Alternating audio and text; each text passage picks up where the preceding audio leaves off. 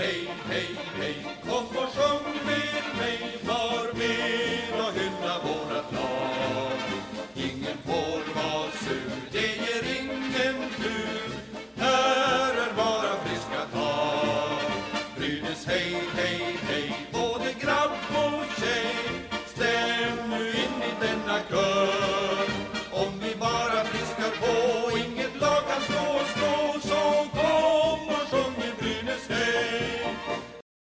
varmt välkomna tillbaka ska ni vara till ett nytt avsnitt av Brynäspodden.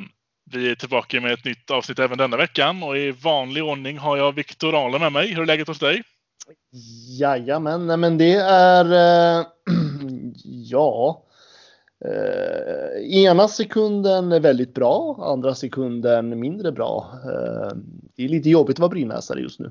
Ja, det håller jag med om. Vi får Så. hoppas att den här sekunden är bra i alla fall. Ja, den här sekunden är bra, men den här sekunden är mindre bra. Så kan jag väl Ja. säga. Ja. Jag förstår, jag förstår. Ja, vi har ju faktiskt besök med oss idag. Vi har ju återigen med oss Karin Johansson från Gefle Dagblad och Arbetarbladet. Välkommen tillbaka. Tusen tack. Tack för att jag fick komma tillbaka. Ja, absolut. Det, det måste vi faktiskt säga att det, det var inte superlänge sedan du var med, men vi har fått väldigt god feedback sedan du var med. Det ska du veta. Jaha, okej, vad roligt. Tack så mycket, vad glad jag blir. Ja, Känns kul. Vi har ju en litet, eh, ett litet schema att tugga igenom här. Eh, Man skulle väl egentligen kunna säga att vi kan dela upp det lite på... Um, först snackar vi lite herrar, sen snackar vi lite damer och sen har vi fått en massa roliga lyssnarfrågor. Vi kan ju hoppa rätt in på, eh, på herrarna. Det är väl där, det är väl där som de negativa känslorna finns just nu känns det som. Det har Mm. varit tre matcher i veckan. Det har varit Linköping hemma, det har varit Leksand borta och sen har det varit Frölunda hemma. Vad har vi för eh, känslor kring Linköping hemma senast? Det blev ju 4-2 till Linköping. Ja, jag kastade mig rätt på eftersom Viktor var så förvirrad och inte ens visste att matchen hade spelats i princip. Förstår inte alls vad du pratar om just nu. Eh, nej, men eh, där en enormt viktig match som Brynäs inte lyckades eh, knipa. Där kändes det som att där hade man verkligen behövt en trea med tanke på hur, hur Leksandsmatchen blev lite senare också. Eh, en trea där och läget hade ju sett eh, helt annorlunda ut just nu. Framförallt eftersom Oskarshamn och just Linköping fortsätter att vinna, även om Oskarshamn gick på en liten plump här senast. Men den matchen är väl en så kallad sexpoängsmatch eh, får vi säga mellan eh, Brynäs och Linköping och det känns ju väldigt, väldigt surt att man inte kunde eh, vinna den matchen. Man hade ledningen med 2-1 och sen när eh, Linköping gör 2-2 och 3-2 på väldigt, väldigt snabbt så, så ja, jag tror att Peter Andersson till och med var lite så här. Vi blev chockade och lite överraskade och kunde inte hämta oss efter det och det syntes ganska rejält att och när man är eh, att man liksom tappade det där och eh, när man är ett lag utan självförtroende som Brynäs faktiskt är. Och det är klart att det, då orkar man inte hämta sig från sådana såna smällar som det faktiskt blev. Nej, precis. Och speciellt när de kommer i tredje perioderna, vilket ju verkar vara vårt, vår svaga länk i, i varje hockeymatch. Eh, ja, tidigare har det varit andra perioderna eh, som man har haft tufft med eh, när man, ja, alla har ju långt till båset, men Brynäs verkar ha haft jättelångt till båset i Mm. andra perioderna. Och, och tappat mycket där. Men nu är det som att nu tappar man saker i tredje perioden istället, vilket är, vilket är lite synd, för då finns det liksom ingen fjärde period att försöka rätta till det på. Så att det har väl varit ett, ett, ett bekymmer här de, de, de senaste matcherna. Ja, precis. Jag tycker med se med en röd linje det att det är tredje perioden som ställer till det för oss. Även om det kanske inte ser kanonbra ut i första eller andra heller. Men det är ju tredje. Det rinner till liksom. Det blir många mål som, som verkligen punkterar matchen helt och hållet. Även om man kanske har lite hopp inför tredje. Då. Har vi inte lärt oss att vi inte ska ha något hopp? Jag har hunnit återfå det från i periodpausen fram till tredje. ja, jag förstår. Nej, men den matchen var, det är precis som du säger, det var en sexpoängsmatch och de måste vi kunna göra mer av än vad vi gjorde i matchen mot, eh, mot Linköping. Speciellt då om man hoppar över till, ehm, till matchen mot, mot Leksand där man åker på, det det var som att springa in i en vägg bara. Ja, det var faktiskt det. Jag var ju på plats i Leksand och såg den matchen. Mitt starkaste intryck av den matchen var väl att, eh, att jag fick se Tobias Forsberg eh, få en eh, pengacheck eh, och se honom vara tillbaka i Leksand för första gången sedan den där hemska, hemska skadan eh, som just alla, alla känner till. Eh, så det var, det blev eh, faktiskt, jag vet att, att om man, att man inte ska eh, vurma så mycket för Leksandsspelare, men, men Tobias Forsberg, det är väl ingen som inte liksom berörs av hans öde i Hockey-Sverige. Där eh, är väl klubbfärger och klubbmärken eh, oväsentliga i ett, ett sånt läge. Eh, mm.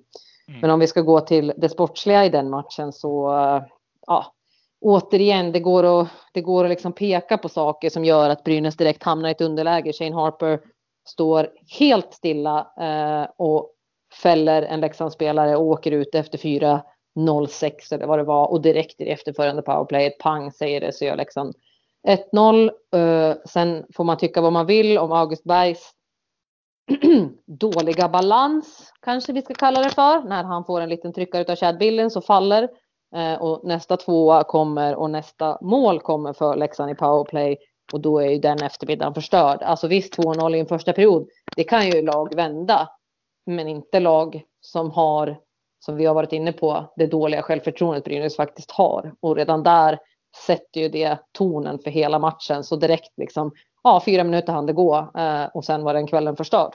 Lite så kan man faktiskt ganska, ja, om man förenklar det så kan man liksom se det så. Mm. Då tycker jag. Mm, ja, jag, helt. Och jag tänker att eh, just den här Leksandsmatchen kändes någonstans som att det var någonting som också var på väg att hända om man tittar på de tidigare matcherna.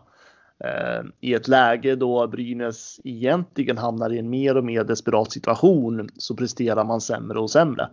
Och, eh, och sen gör man ett oerhört dålig insats mot Leksand och där någonstans så tror jag att många med mig också kände att eh, det går nog inte att vara sämre just nu. Nej. Och då tycker jag väl ändå att om man tar det till, eh, eh höll jag på att säga Färjestad, Frölunda-matchen så kom det ändå fram där att det var ju lite så att laget själva kände så också. För man gjorde ju någonting där efter eh, förlusten mot Leksand. Ja, det var ju, pratades lite om det. Det var någonting som hände dagen innan. Eh, man vill inte säga att det var ett krismöte, men något typ av möte har ägt rum. Eh, dagen innan Leksand eller dagen innan Frölunda? Dagen innan, dagen innan ja, Frölunda. Precis. Det var ju så här, man spelade mot Linköping på tisdagen, torskade den. Då valde man att faktiskt eh, ha frivillig träning på onsdagen och, då var, eh, och köra rehab. Eh, så det var, det var ingen is, is på onsdagen. Eh, gick ut och gjorde den där plattmatchen mot Leksand och då under fredagen så ja, då hade man ett möte faktiskt där hela laget fick ventilera och sen var de ju även ute på isen och tränade och de körde det som Peter Andersson kallade för en, vi tränade som idioter och det gjorde de faktiskt för att den övning de körde mest tror jag var idioten. Um, de fick åka. Ja, men visst, de fick spela väldigt mycket två mot två, väldigt mycket tre mot tre. Uh, och sen fick de åka utav bara tusan över isen uh, flera, flera gånger uh, i en så kallad idiotenövning. Då. Ni, som, ni som vet, ni vet. Mm. behövs ingen närmare förklaring. och ja, då var det ju också lite så här att Peter höjde rösten och sa ni som inte vill vara med längre, ni kan kliva av. Eh, om det inte passar så gå härifrån. Självklart ingen som går därifrån, men det säger ändå något att han, att han ventilerar det så väldigt öppet på en träning eh, inför alla. Så eh, det är klart. Och sen ser vi då på lördagen att han har kastat om en massa. Nu ska vi också säga att så att inte folk tror att Greg Scott var petad eh, för Greg Scott missade matchen i lördags för att han hade magont. Eh, så han var absolut inte petad, men han kastade om lite. Nu, nu sägs det också att även John Nyberg också var eh, sjuk och inte heller petad. Men man gör ändå en om. Man kastar om lite. Anton spelar med Adam Pettersson och Linus Öl. Man gör om helt i kedjorna på pappret ser det ut som att Anton spelar i en fjärde kedja, men jag som var på matchen såg ju att Anton åkte in i första kedjan när den presenteras. Ni vet första femman när de åker in så. Ja. Då var ju han, han där. Så att, ah, inte vet jag om det var ett spel för gallerierna, att det ska se ut så på papperna. Eh, lite så räv, rävspel från Peter Andersson för att väcka lite folk, vad vet jag. Eh, men, men det är klart att det är, är, att man har kastat om och kastar in Noel Gunler eh, igen.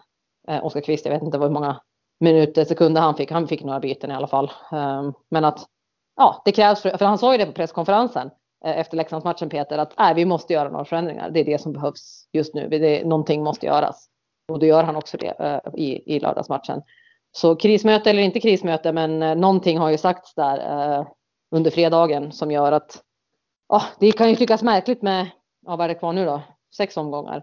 Eh, men då var det sju omgångar, omgångar kvar. Att man där ska sätta ett, ett krismöte. Det kanske man skulle ha haft för 20 omgångar sedan, vad vet jag, när man ser att man fortfarande ligger där man ligger.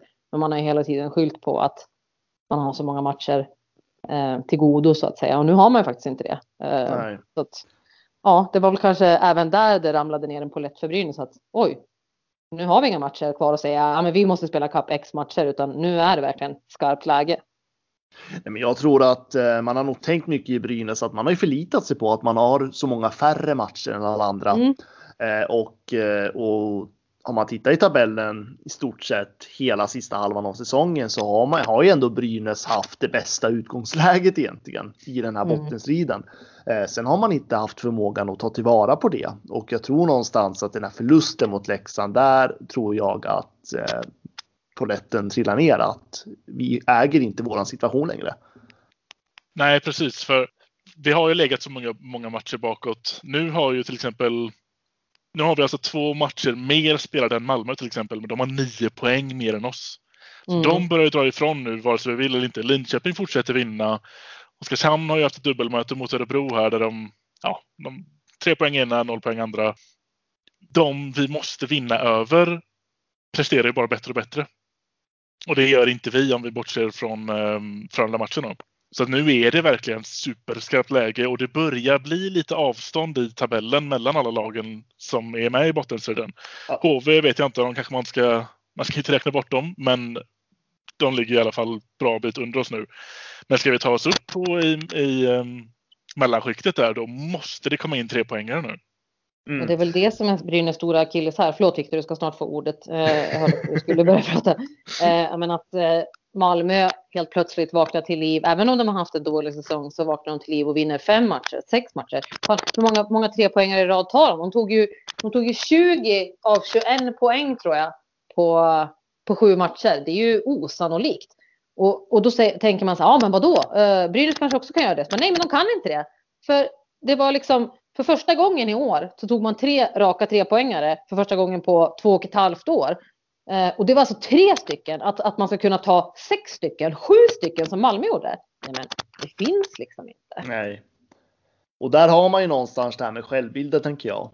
För nu, nu står man i ett läge. Oskarshamn har och Brynäs IF har spelat lika många omgångar. Oskarshamn har tre poäng mer och mycket bättre målskillnad.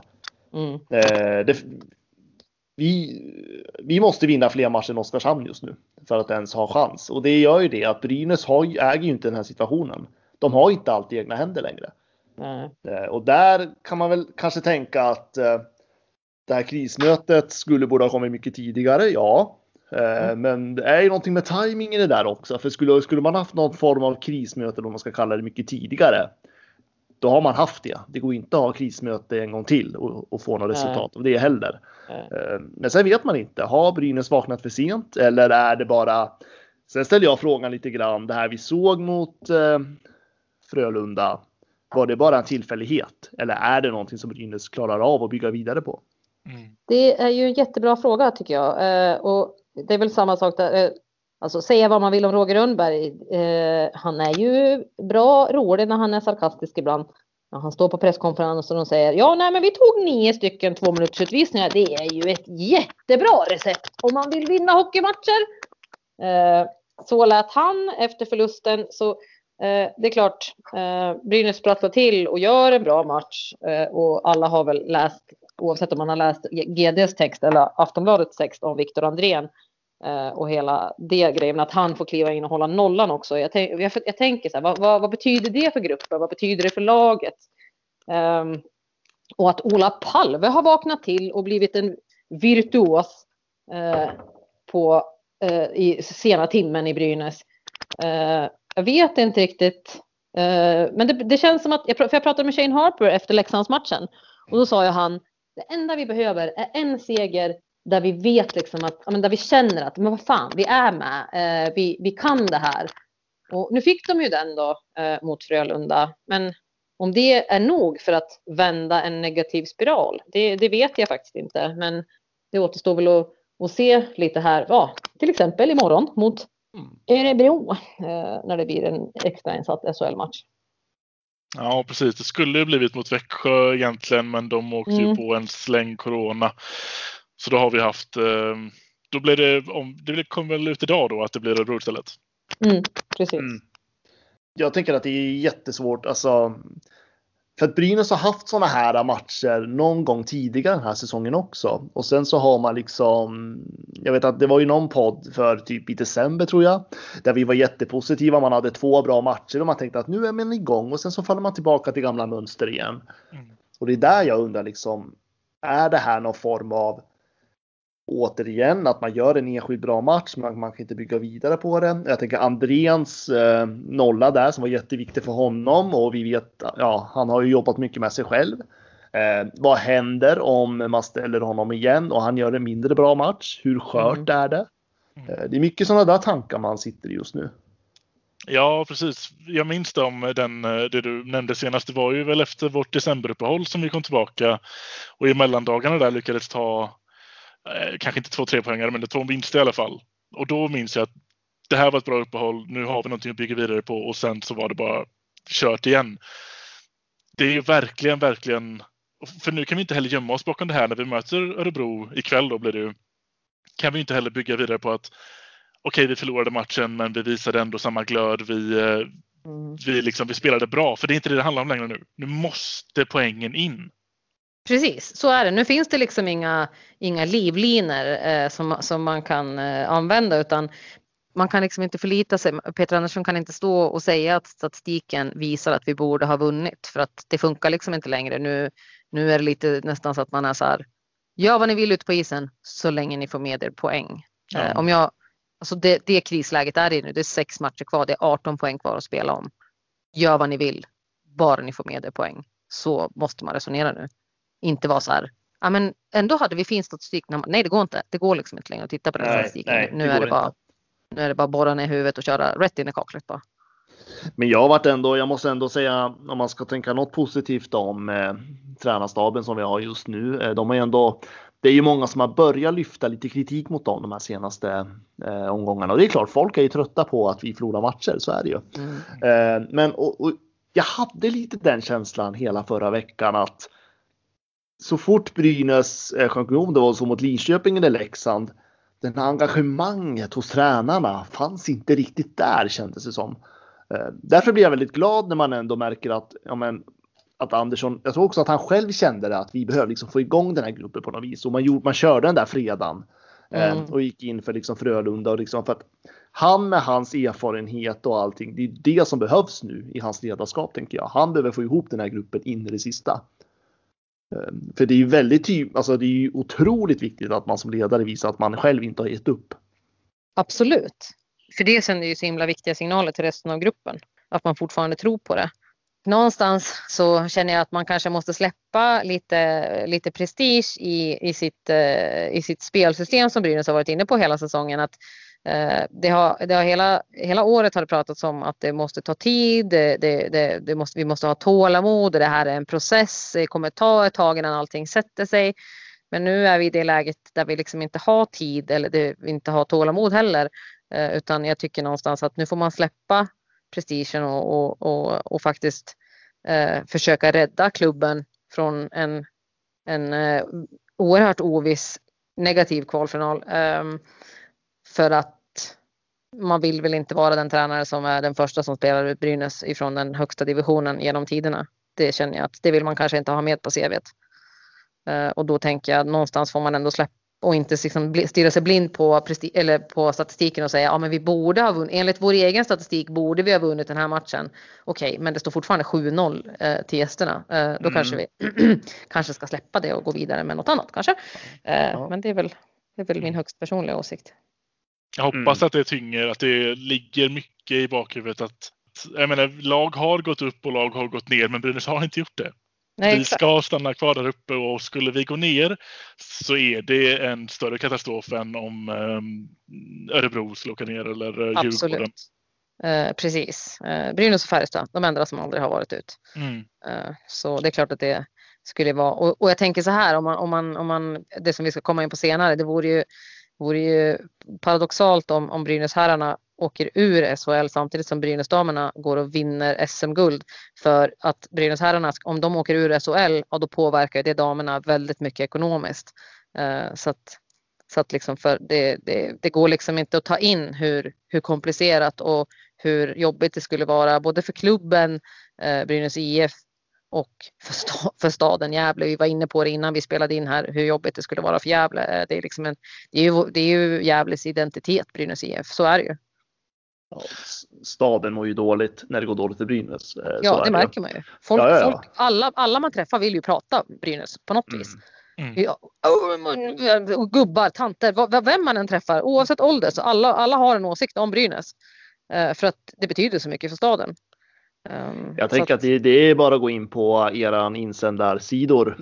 så, så uh, har ja. man ju ett och annat av åsikter och uh, funderingar. Uh, nej, men det är en väldigt hög oro kring Brynäs just nu och, och det är precis som du säger. Det finns ingen tid att dra och hålla på i någon process just nu. Nej. Det finns ingen tid att tänka liksom samtidigt den här processen man har haft. Man har ju haft en hel säsong på sig i den här processen.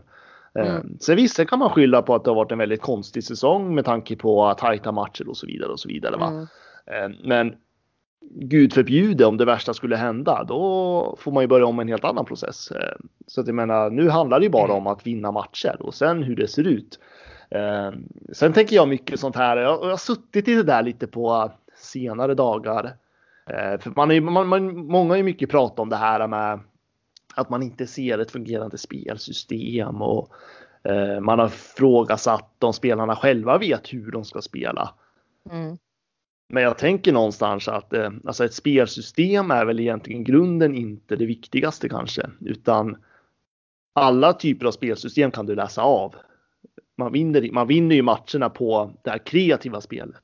Det här som mm. sticker ut när helt plötsligt man gör de där extra finterna, dribblerna, man hittar de här eh, passningsfickorna som motståndaren inte hänger med på. Det är då det blir mål. Mm. Och det handlar ju mycket om självförtroende.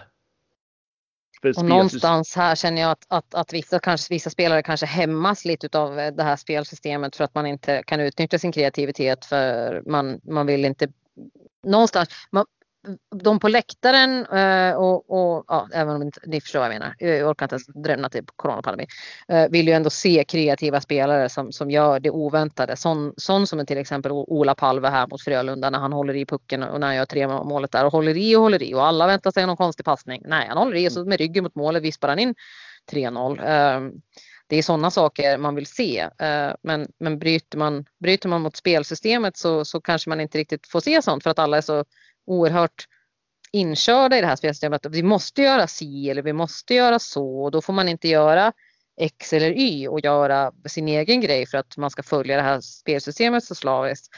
Ah, det är väl inte heller liksom helt rätt väg att gå. men jag tänker då, då, blir man ju begränsad som hockeyspelare tänker jag. Ja, för, att det är, liksom så här, för att alla lag har ju till grunden ett spelsystem hur man vill spela och vad man vill ha för liksom identitet på isen som man så slarvigt brukar prata om.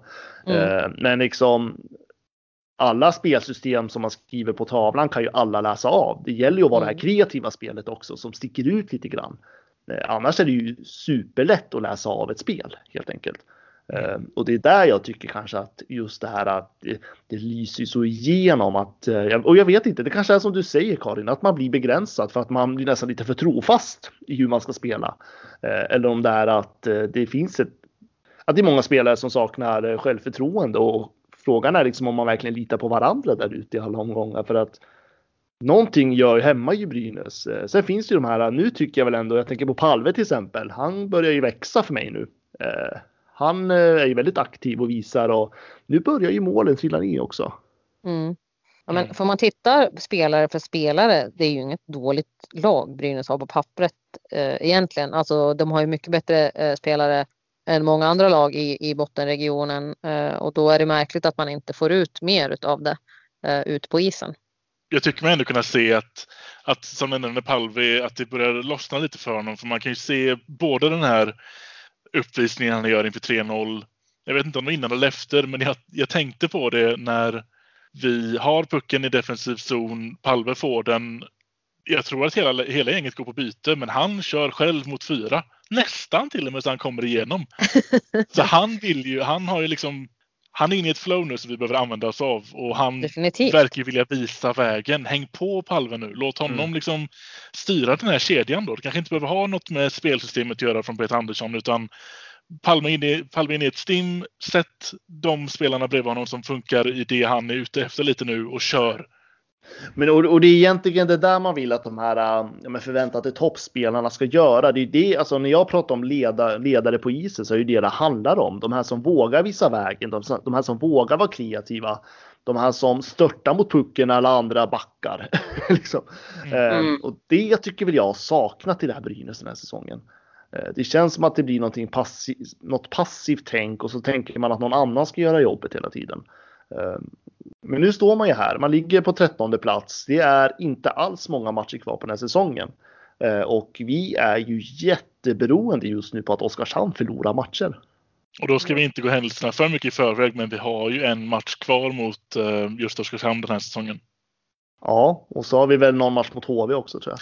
Precis, och de två, det är först mot HV, sen två dagar senare är det Oskarshamn. Så där har vi ju två otroligt viktiga matcher. Ja, det är alltså, alltså egentligen varenda match är ett måste-match nu, men är det två matcher vi måste vinna så är det verkligen dem. Ja. Så är det. Uh, och det, så att jag hoppas, jag hoppas att det är som spelarna säger att de har tagit ett snack och att de har förstått allvaret. Men jag tänker att det visar sig redan mot Örebro. Ja. För sen är det ju alltså om vi ska titta framåt lite nu bara för att alltså Djurgården, de är också i en liten eh, krissvacka. Eh, de riskerar ju inte att åka ut, men det går ju inte bra för Djurgården. Eh, och sen så har man eh, HV71 och efter det så har man, är det Oskarshamn då?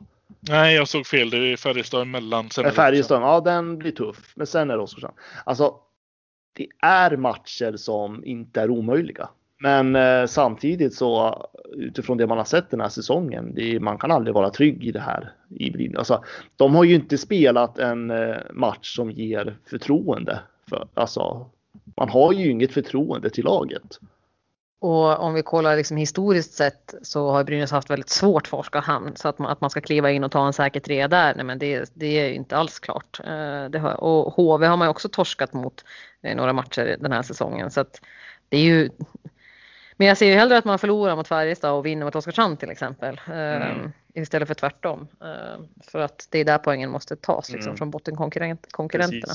Nej, det är, ja, väl inga, inga, matcher jag ser fram emot kan jag Nej, säga. så är det. Sen ska man ju, alltså, man tycker att det är kaos i Brynäs just nu. Det är fruktansvärt kaos i HV71 just nu. Ja. Både internt och yttre. Och eh, egentligen tänkte jag att jag, jag ska nog prata mer om det om det värsta skulle hända att vi möter dem i kval.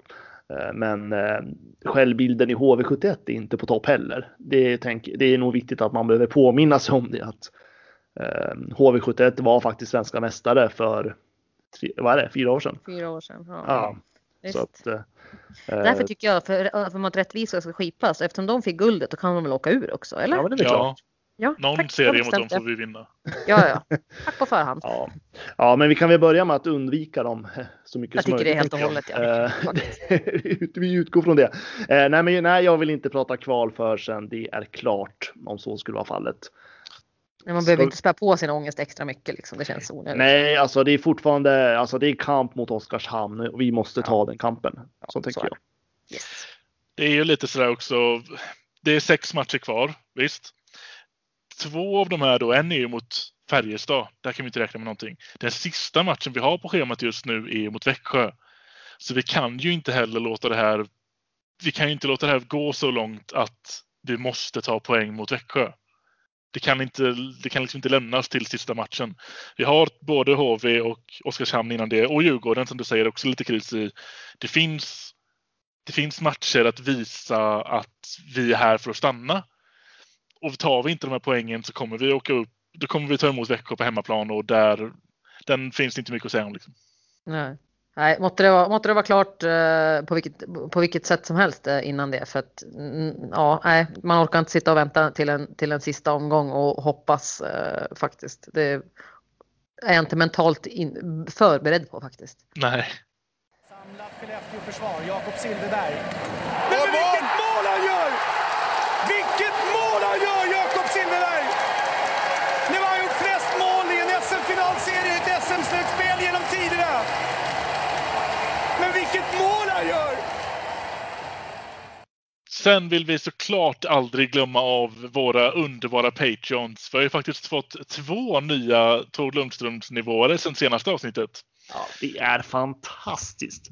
Ja, det är superkul. Vi har ju, vi har ju båda notiser på våra telefoner, så så fort ni signar upp så får vi en liten pling på det och då är det alltid någon av oss som skriver till den andra. Nu har han signat upp en ny Tor Lundströmare. Och man blir så glad för det är superviktigt för den här podden för framtiden också. Eh, och vi hoppas att eh, inom en framtid ska vi också bevisa vad Patreon kan leverera faktiskt. Eh, så. Men vi har två nya Tor Lundströmare. Jajamän, vi har Mr Svart Kaktus. Det är ju faktiskt så att man får välja sitt eget namn på Patreon. Det behöver inte vara ditt eget namn. Ingen aning om vem det är. Nej, Nej, men vi är lika tacksamma ändå. Ja, det är vi.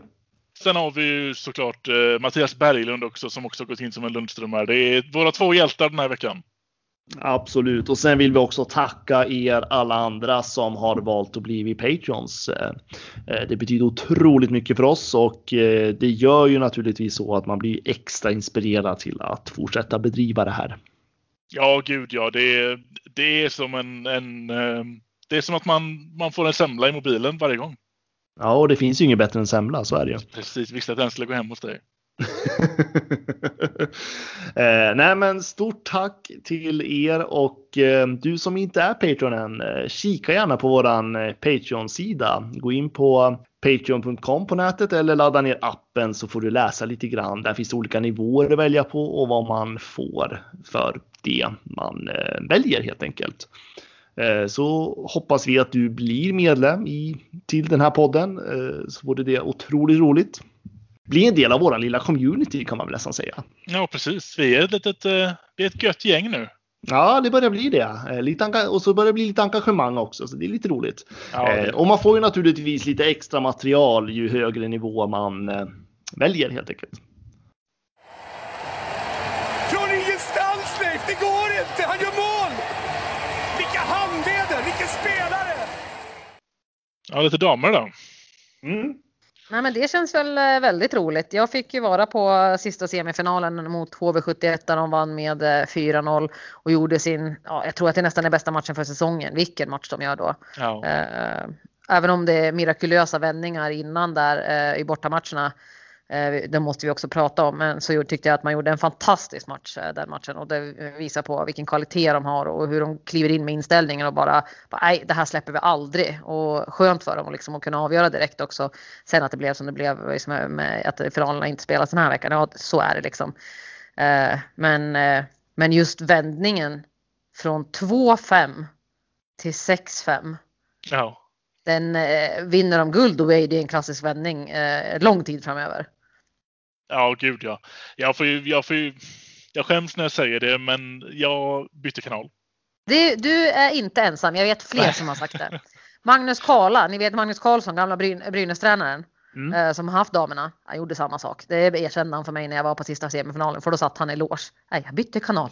Sen fick jag pling på telefonen att det stod 5-4. Fick ju kasta igång tvn igen. Exakt så var det för mig så du ser, du var inte ensam. Eh, jag ska säga också, eh, jag hade tvn på, kanalen på, men jag gick och gjorde mat istället. Och sen hörde jag så här, oj, ja men nu fick de powerplay, eller powerplay, de, fick, eller de tog ut målvakten, jag var så här, titta i alla fall. Mm. Och det var jag ju inte ledsen över att jag gjorde, att jag tittade klart. Nej, jag var tvungen att kolla om tredje perioden. ja, den är, den är osannolik faktiskt. Och, och, och, det här läget, jag såg någon som har, nej men det är en HV-spelare som har läge att lägga, lägga in 6-2 i tom kasse med missa, missa ja. mål. Mm. Oj, oj, oj. Hade man varit henne hade man inte sovit så bra eller? Nej. Uh, nej men jag pratade med Anna Jansson, ni vet gamla ASS-coachen och gamla hockeyspelaren Anna Jansson efter, efter den vändningen. Och hon sa det, det här, det här tappar Brynäs aldrig. Aldrig. Nu har de ett sånt mentalt övertag på HV efter det här. Det här kommer de aldrig tappa. Och även om det bär mig emot att säga att Anna Jansson hade rätt, men här hade hon rätt. Eh, det ska hon ha cred för att hon eh, tog det. Eh, och som sagt, man gör ju vändningen även andra matcherna, även om den är liksom inte lika dramatisk. Men man vänder ändå ett 0-2 underläge till seger med 3-2. Mm. Det är ju också liksom, det tyder ändå på en, en instinkt och en moral i laget som jag kan inte säga om det kommer bära hela vägen, men det finns ändå en möjlighet i år att det kan bära hela vägen. Jag tror att det kommer bli svårt, men det finns mm. en möjlighet, mina vänner. Ja, absolut. Jag vet intervjun med Rickard Gram direkt efter matchen. Herregud vad nöjd hon var. Det fanns ingenting som fanns eh, som hon ville inte lyfta fram någon spelare alls, utan det var ju bara att det här var ju ett, ett, ett lagspel och alla gjorde sin roll och vi har liksom hittat, vi har klaffat i så bra Brynäs IF kan i år. Fortsätter vi så, så, så absolut, då har vi möjlighet att slå Luleå tre raka. Vad heter det? Du menar den som Ellen Jonsson gjorde? Ja. Ellen Cam, det var ju fantastiskt det.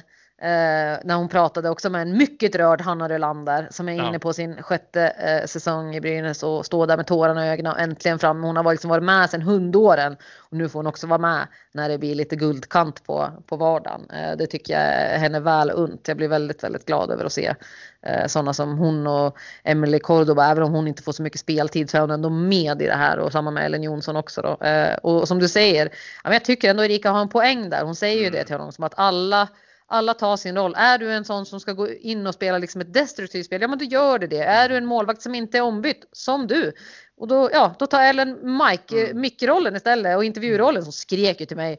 Nu har jag konkurrerat ut dig från ditt jobb nu ska jag göra det här. Så sa hon med mikrofonen innan hon sprang iväg. äh, vilken spillevinkorna Ellen Jonsson. Åh oh, shit. Mm. Uh. Nej, men jag tycker eh, just de här nämner Cordoba eh, och Rylander, Ellen Jonsson. Det är ju de stod kvar när alla andra lämnade Brynäs. Visst. Det var ju liksom när det var den här spelarflykten så var det de som stod kvar och har varit med från start hela den här enorma resan som Brynäs damlag har gjort. Visst.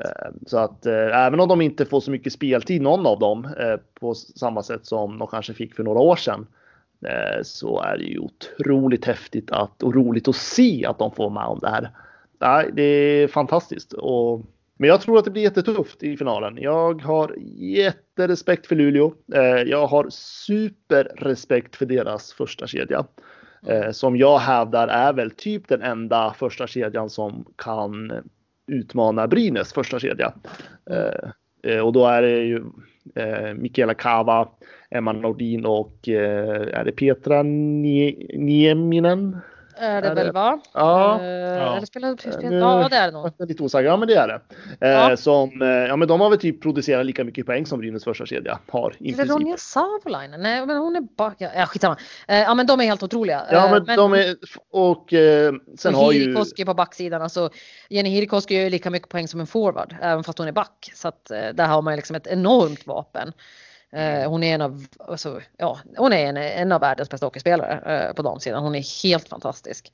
Mm. Uh, men, men däremot har jag bytt några snabba med Henrik Glas och han tycker att ah, men visst, de har en fantastisk första femma.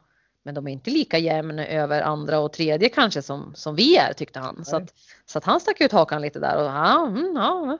och just, jag tror att det betyder så mycket att Brynäs har lyckats, även om det var bara en match eh, under grundserien, men att man lyckades knäppa dem på näsan med den här 7-4 segern man tog här i höstas. Mm. Eh, som Glas var inne på då också. Han bara, det här var ett enormt berg, ett mentalt berg för oss att bestiga.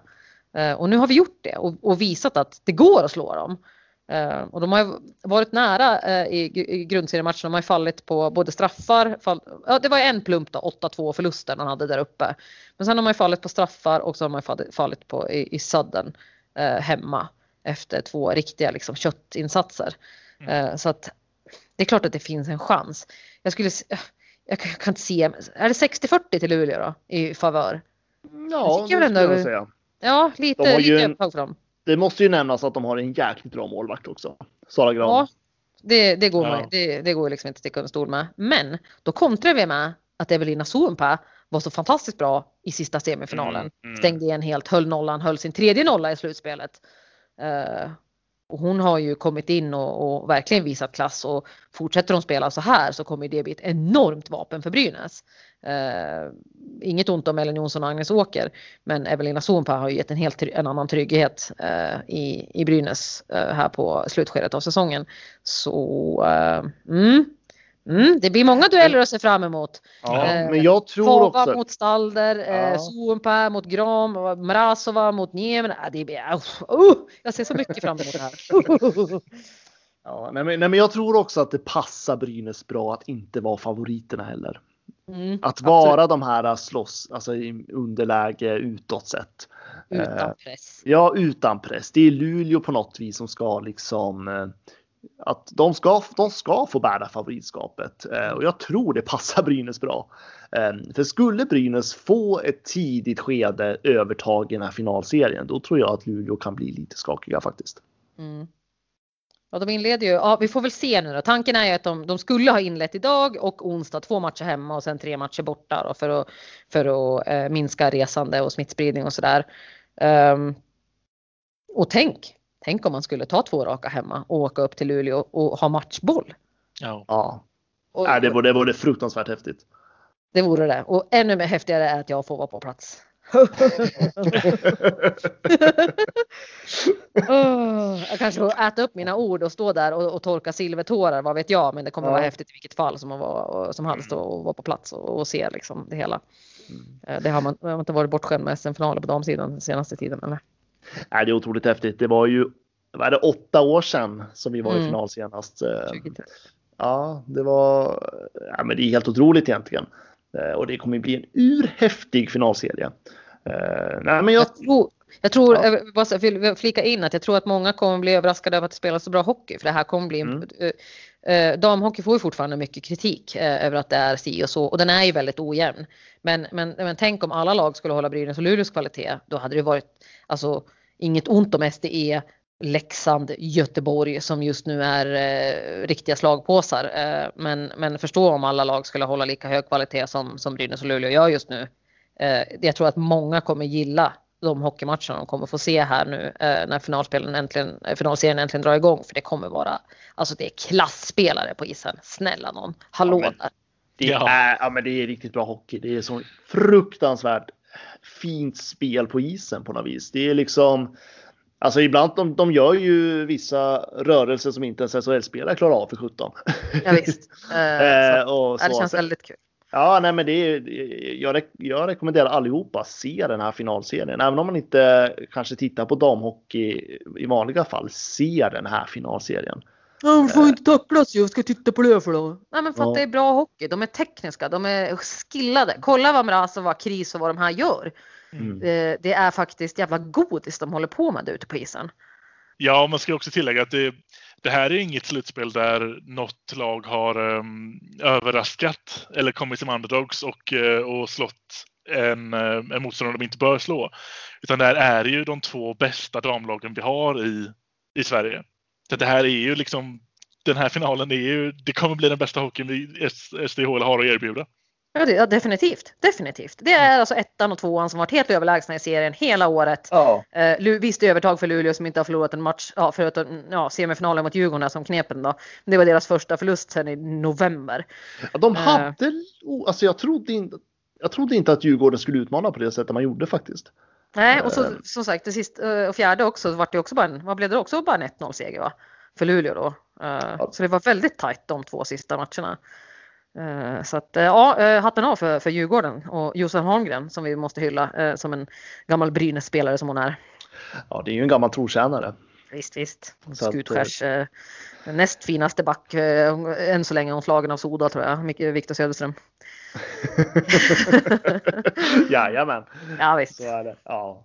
Ja, nej men eh, tummen upp för Brynäsdamerna. Eh, må, må det eh, bli guldtårar som, eh, som de fäller eh, när eh, vi summerar allt.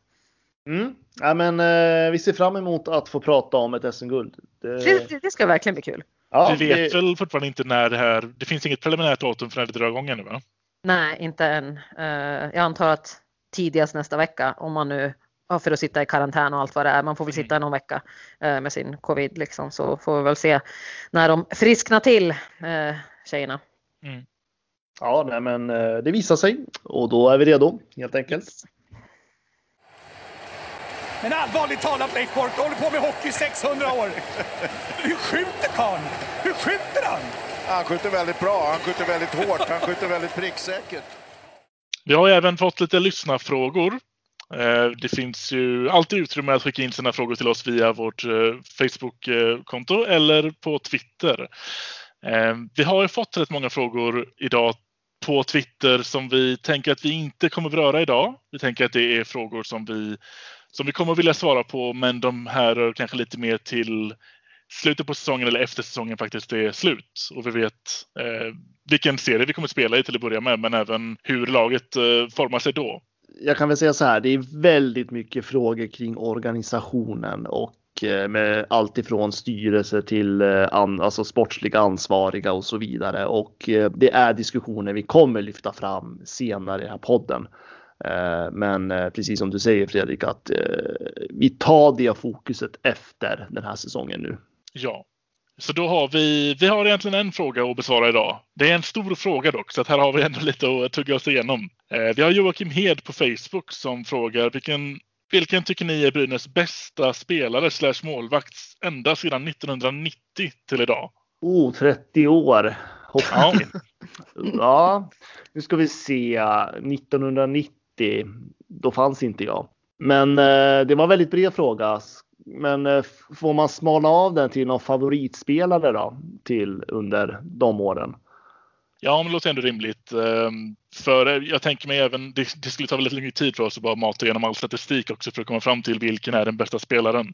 Och det är lite olika lite sammanhang också. Vissa spelare var kvalseriehjältar, andra spelare har varit guldhjältar. Så det är lite, mm. det är en väldigt stor fråga. Eh, men får man begränsa den till favoritspelare då eh, och lite kort varför så svarar jag på den gärna.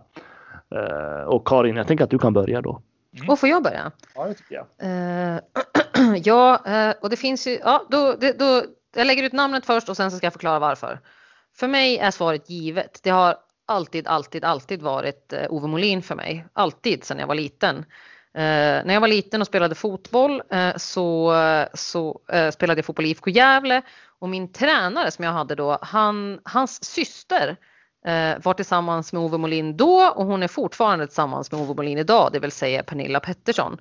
Eh, så min tränare som heter Jonas Pettersson, eh, då var, visade det sig att han var svåger med Ove Molin, så Ove Molin har faktiskt dömt mig i fotboll eh, när jag spelade sju manna. Eh, och vi tyckte att det var jättekult att han var där, men motståndarlaget som inte var vana med att ha en sån stjärndomare, ja, det, blev ju, det blev knappt någon fotboll spelad för alla tyckte att det var så coolt att Ove Molin dömde oss. eh, men inte bara därför att Ove är min, eh, eller har varit min barndomsidol, utan eh, just för att både skridskotekniken, eh, tekniken ute på isen, smartheten, finessen och viktiga målen. Han har, för mig har han alltid varit liksom, det har alltid varit show när han har varit inne på isen, så för mig har han alltid varit störst. Uh, och sen när han blev lite äldre och fick ta liksom ett mer defensivt ansvar så, uh, och uh, blev kanske lite mer nästan en boxplay specialist ett tag för att han är så oerhört kylig och kan hålla i pucken så himla länge. Så för mig har det alltid varit Ove Molin. Så för mig finns det ingen större än Ove. oavsett, även fast det kanske finns rent hockeymässigt bättre spelare. Janne Larsson, klok som fan liksom. Det finns ju hockeyspelare som har gjort mer än vad Ove har gjort. Men för mig som har följt Brynäs som var liten så har det alltid varit Ove Molin. Mm. Eh, mm. Fredrik? Eh, ja, ja, ja det här, sådana här frågor tycker jag är jättesvåra att svara på. Jag är lite för pedantisk för att, för att komma på ett namn så här snabbt. Jag, eh, hade jag fått eh, tre veckors betänketid så hade jag nog kommit få till någonting som jag känner mig klar med. Men vilket tråkigt svar. Vilket jag... tråkigt svar. jag måste ändå ge ett svar här. Och då tänker ja. jag ge min, eh, min röst gå till Honken jag har ändå, jag har ändå växt upp med honom hela tiden. Det känns som att han alltid har spelat i Brynäs för min del. Han har alltid, antingen så har han varit iväg lite snabbis för att komma tillbaka eller så har han varit i laget och varit den, liksom, den stabila punkten i, i kassen. Och det känns som att det finns så många historier kring honom, även när han har varit i andra lag och ändå haft en koppling till Brynäs. Det, det är liksom en brynäsare och, och jag minns att jag tittade på det här när han fick, när han fick sitt sista kontrakt och fick spela, vad var det, tredje målvakt sista avsluta karriären i Brynäs med att skriva på inför hela publiken och, och eh, nej, då blev jag röd och då kände jag ändå att det, det, här, är, det här är min favoritspelare i Brynäs. Mm. Eh, då eh, ska jag ge det fantastiska svaret att jag håller med er två. Oj, nej, det här är ju tråkigare då tackar, Då tackar vi för kaffet och eh, vad roligt att ni har lyssnat.